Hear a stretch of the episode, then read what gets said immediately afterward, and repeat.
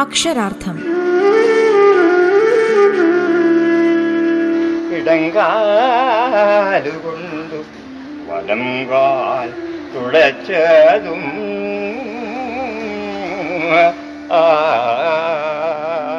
അയ്യപ്പ പണിക്കർ കവിതയുടെ ചാരുരൂപം.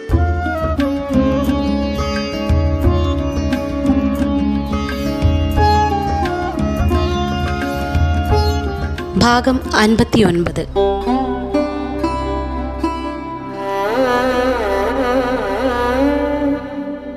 മൗനത്തിലൂടെ ആത്മബന്ധം സ്ഥാപിക്കാൻ കഴിഞ്ഞിരുന്ന ഒരു എഴുത്തുകാരനായിരുന്നു അയ്യപ്പ പണിക്കർ.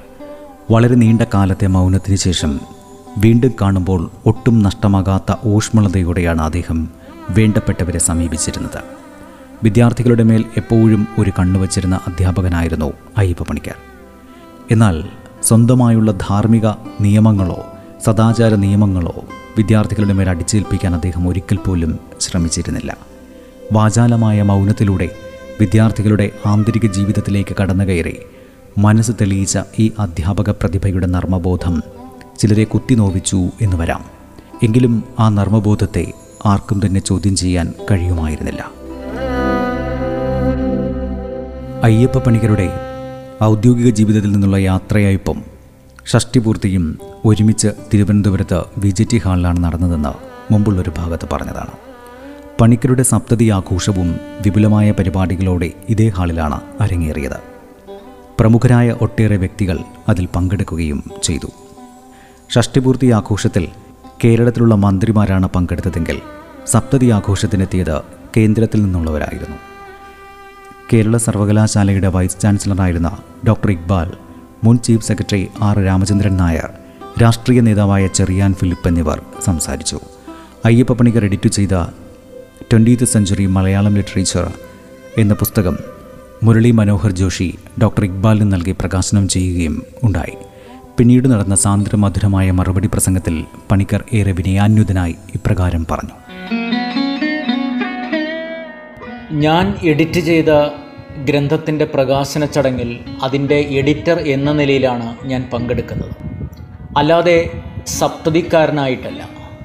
മലയാള സാഹിത്യം മറ്റ് ഭാഷകളിൽ നിന്നും ധാരാളം കടം കൊണ്ടിട്ടുണ്ടെങ്കിലും നമുക്കും മറ്റ് ഭാഷകൾക്ക് കൊടുക്കാനുണ്ടെന്ന് വ്യക്തമാക്കുന്നതാണ് ഇവിടെ ഇപ്പോൾ പ്രകാശന കർമ്മം നിർവഹിച്ച മലയാളം ലിറ്ററേച്ചർ ആന്തോളജി എന്ന ഈ പുസ്തകം. നമ്മുടെ ഭാഷയും സാഹിത്യവും സംസ്കാരവും ലോക സംസ്കാരത്തിന് ചരിത്രത്തിൽ പ്രാധാന്യമുള്ളതല്ലെന്ന് വിശ്വസിക്കുന്നവർ നമുക്കിടയിൽ കൂടി വരുന്ന ഒരു കാലഘട്ടത്തിലാണ് ഇങ്ങനെയൊരു ഗ്രന്ഥം പ്രസിദ്ധീകരിച്ചത്. മലയാള ഭാഷാധ്യായനം തന്നെ പ്രതിസന്ധിയിലെത്തിൽക്കുന്ന വേളയിൽ നമ്മുടെ ഭാഷയും സാഹിത്യവും ലോകത്തിൽ അറിയപ്പെടേണ്ടതാണെന്ന കാഴ്ചപ്പാടോടെയാണ് ഈ ഗ്രന്ഥം തയ്യാറാക്കിയിരിക്കുന്നത്. ഏറെ സംതൃപ്തി നിറഞ്ഞതായിരുന്നു തന്റെ ജീവിതമെന്ന് തന്റെ ഓരോ വാക്കിലും പ്രകടമാക്കിക്കൊണ്ടായിരുന്നു അയ്യപ്പ പണിക്കരുടെ മറുപടി. മാതൃഭാഷയായ മലയാളത്തെ അദ്ദേഹം ഏറെ സ്നേഹിക്കുകയും ബഹുമാനിക്കുകയും ചെയ്തിരുന്നു. നമ്മുടെ ഭാഷ തന്നെയാണ് നമ്മുടെ സംസ്കാരം എന്ന് പറഞ്ഞുകൊണ്ട് തന്റെ മറുപടി പ്രസംഗം അദ്ദേഹം ഇങ്ങനെ അവസാനിപ്പിച്ചു. എത്ര സുഹൃതം ഈ ജന്മമെന്ന് ഓർക്കുമ്പോൾ എത്ര വികൃതമാണെന്ന് കൂടി ഓർത്തു പോകുന്നു സുഹൃത വികൃതങ്ങളുടെ ചേരുവയായ ജീവിതത്തിൽ അതിന്റെ സൗഭാഗ്യങ്ങളും വൈകൃതങ്ങളും ഉൾക്കൊള്ളുന്ന നമ്മുടെ സാഹിത്യം വളരെ കുറച്ചു പേർ മാത്രം സംസാരിക്കുന്ന ഭാഷയാണെങ്കിലും കേരളത്തിന്റെ ശക്തമായ പ്രതിധ്വനി അതിൽ നിറഞ്ഞു നിൽക്കുന്നുണ്ട്. ഇരുപതാം നൂറ്റാണ്ടിലെ മലയാള സാഹിത്യത്തിന്റെ മഹത്വം ഉയർത്തിക്കാട്ടുക എന്ന ലക്ഷ്യത്തോടെയാണ് ഗ്രന്ഥം തയ്യാറാക്കിയിരിക്കുന്നത്. നാടിന്റെ സാംസ്കാരികമായ പാരമ്പര്യം വെളിവാക്കുന്ന നിരവധി കൃതികൾ മലയാളത്തിലുണ്ടെങ്കിലും അവയിൽ പലതിനും വേണ്ടത്ര അംഗീകാരം കിട്ടിയിരുന്നില്ല. കോളേജ് റൈം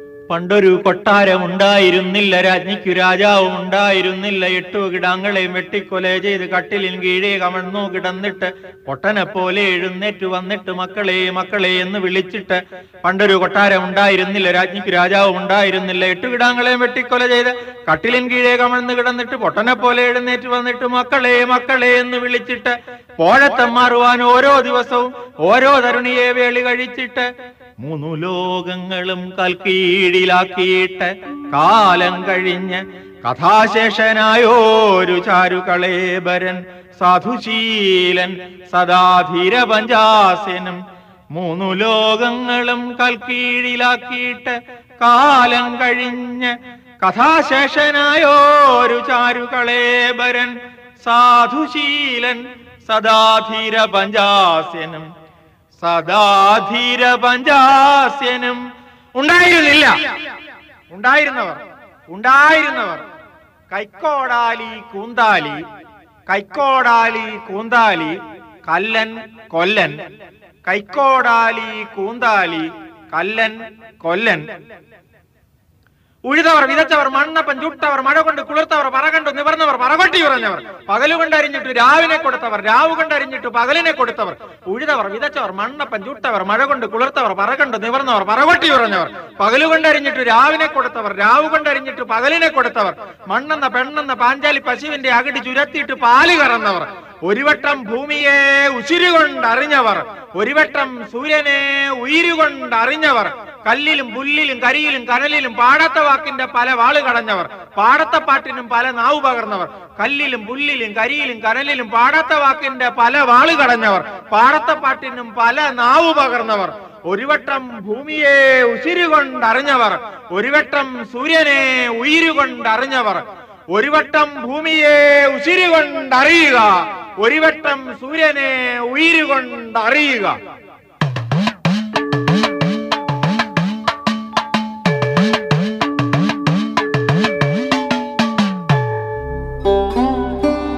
സപ്തതി ഉദ്ഘാടനത്തിന് ശേഷമുള്ള ചടങ്ങ് അയ്യപ്പ പണിക്കരുടെ സംഭാവനകൾ എന്ന വിഷയത്തെ ആസ്പദമാക്കിയുള്ള ഒരു സെമിനാറായിരുന്നു. അതിന്റെ ഉദ്ഘാടകൻ പ്രശസ്ത നിരൂപകനും അധ്യാപകനുമായിരുന്ന പ്രൊഫസർ എസ് ഗുപ്തൻ നായരായിരുന്നു. തുടർന്ന് കാവാലം നാരായണ പണിക്കരുടെ നേതൃത്വത്തിൽ പണിക്കരുടെ പതിമൂന്ന് കവിതകളുടെ ചൊൽക്കാഴ്ചയാണ് അവതരിപ്പിച്ചത്. ബാലചന്ദ്രൻ ചുള്ളിക്കാട് എം ജി രാധാകൃഷ്ണൻ കലാധരൻ നെടുമുടി വേണു കാവാലം ശ്രീകുമാർ തുടങ്ങിയവരാണ് കവിതകളെ ചൊൽക്കാഴ്ചയുടെ രൂപത്തിൽ അരങ്ങിൽ അവതരിപ്പിച്ചത്.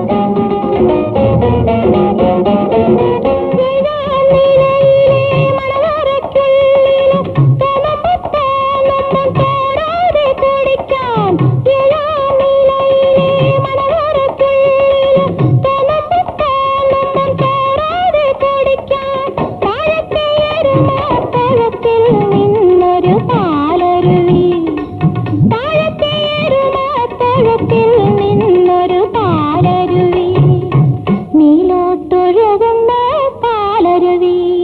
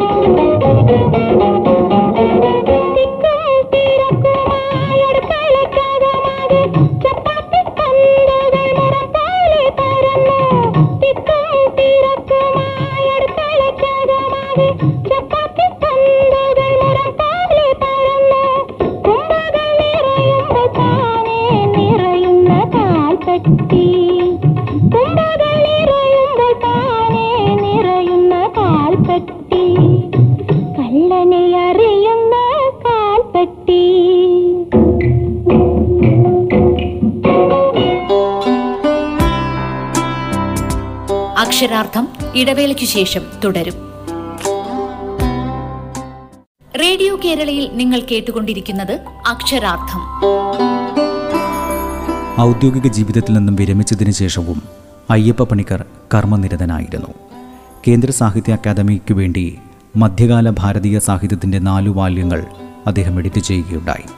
മൂന്ന് വാല്യങ്ങളിലുള്ള ഷേക്സ്പിയറിന്റെ സമ്പൂർണ കൃതികളും ലോകകഥയും നാടകചക്രം എന്ന പുസ്തക പരമ്പരയും പണിക്കർ എഡിറ്റ് ചെയ്ത കൃതികളിൽ മുൻനിരയിൽ തന്നെ നിൽക്കുന്നവയായിരുന്നു.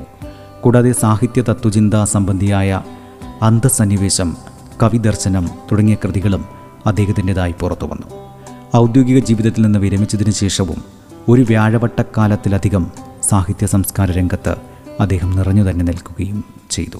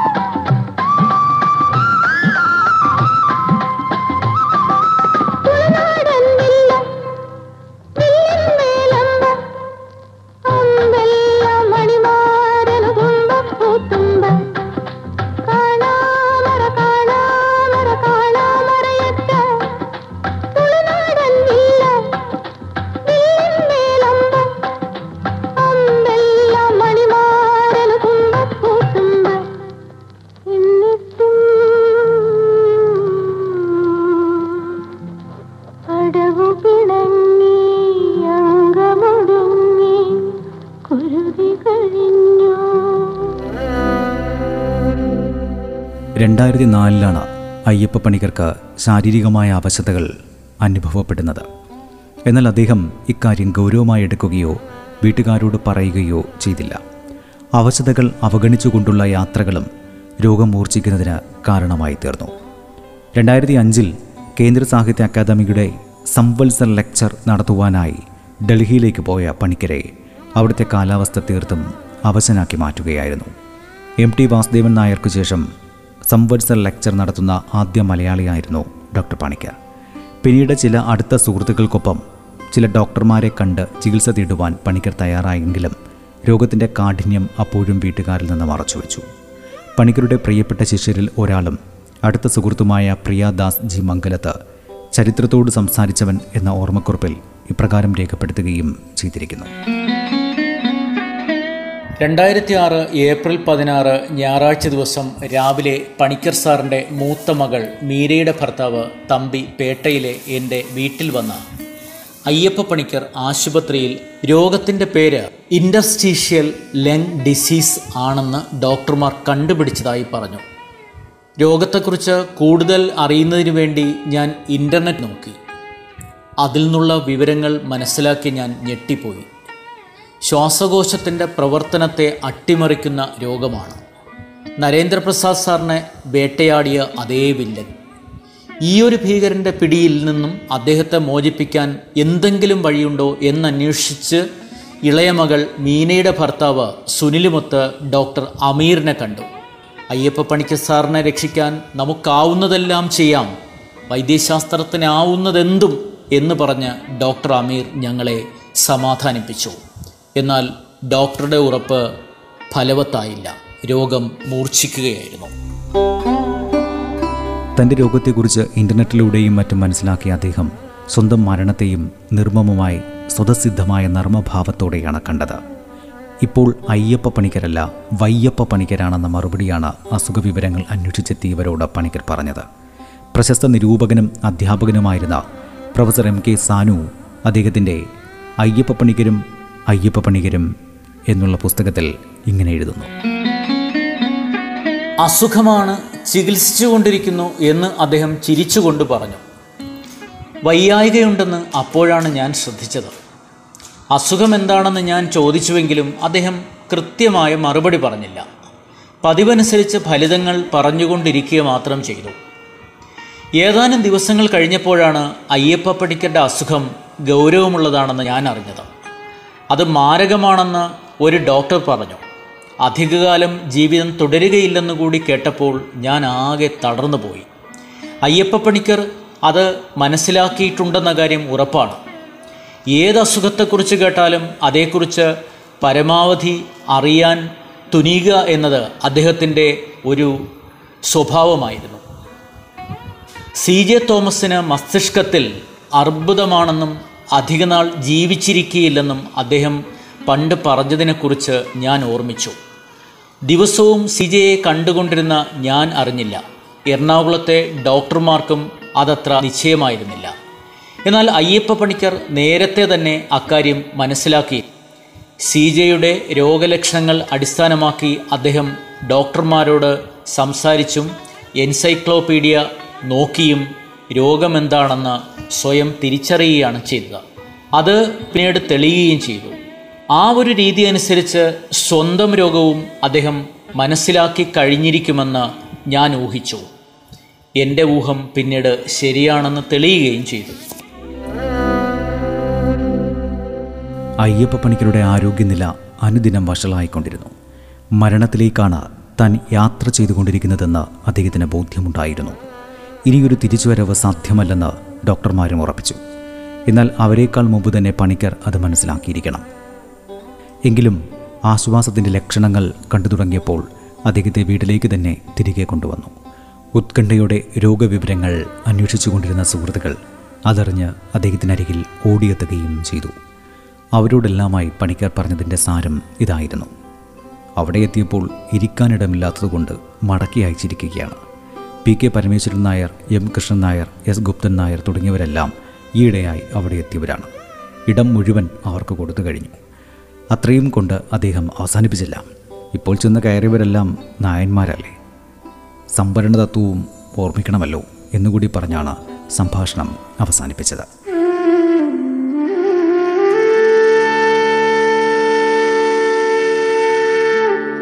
അക്ഷരാർത്ഥം.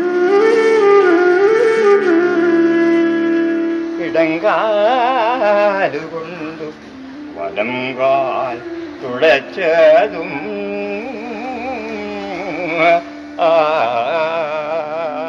അയ്യപ്പ പണിക്കർ കവിതയുടെ ചാരുരൂപം.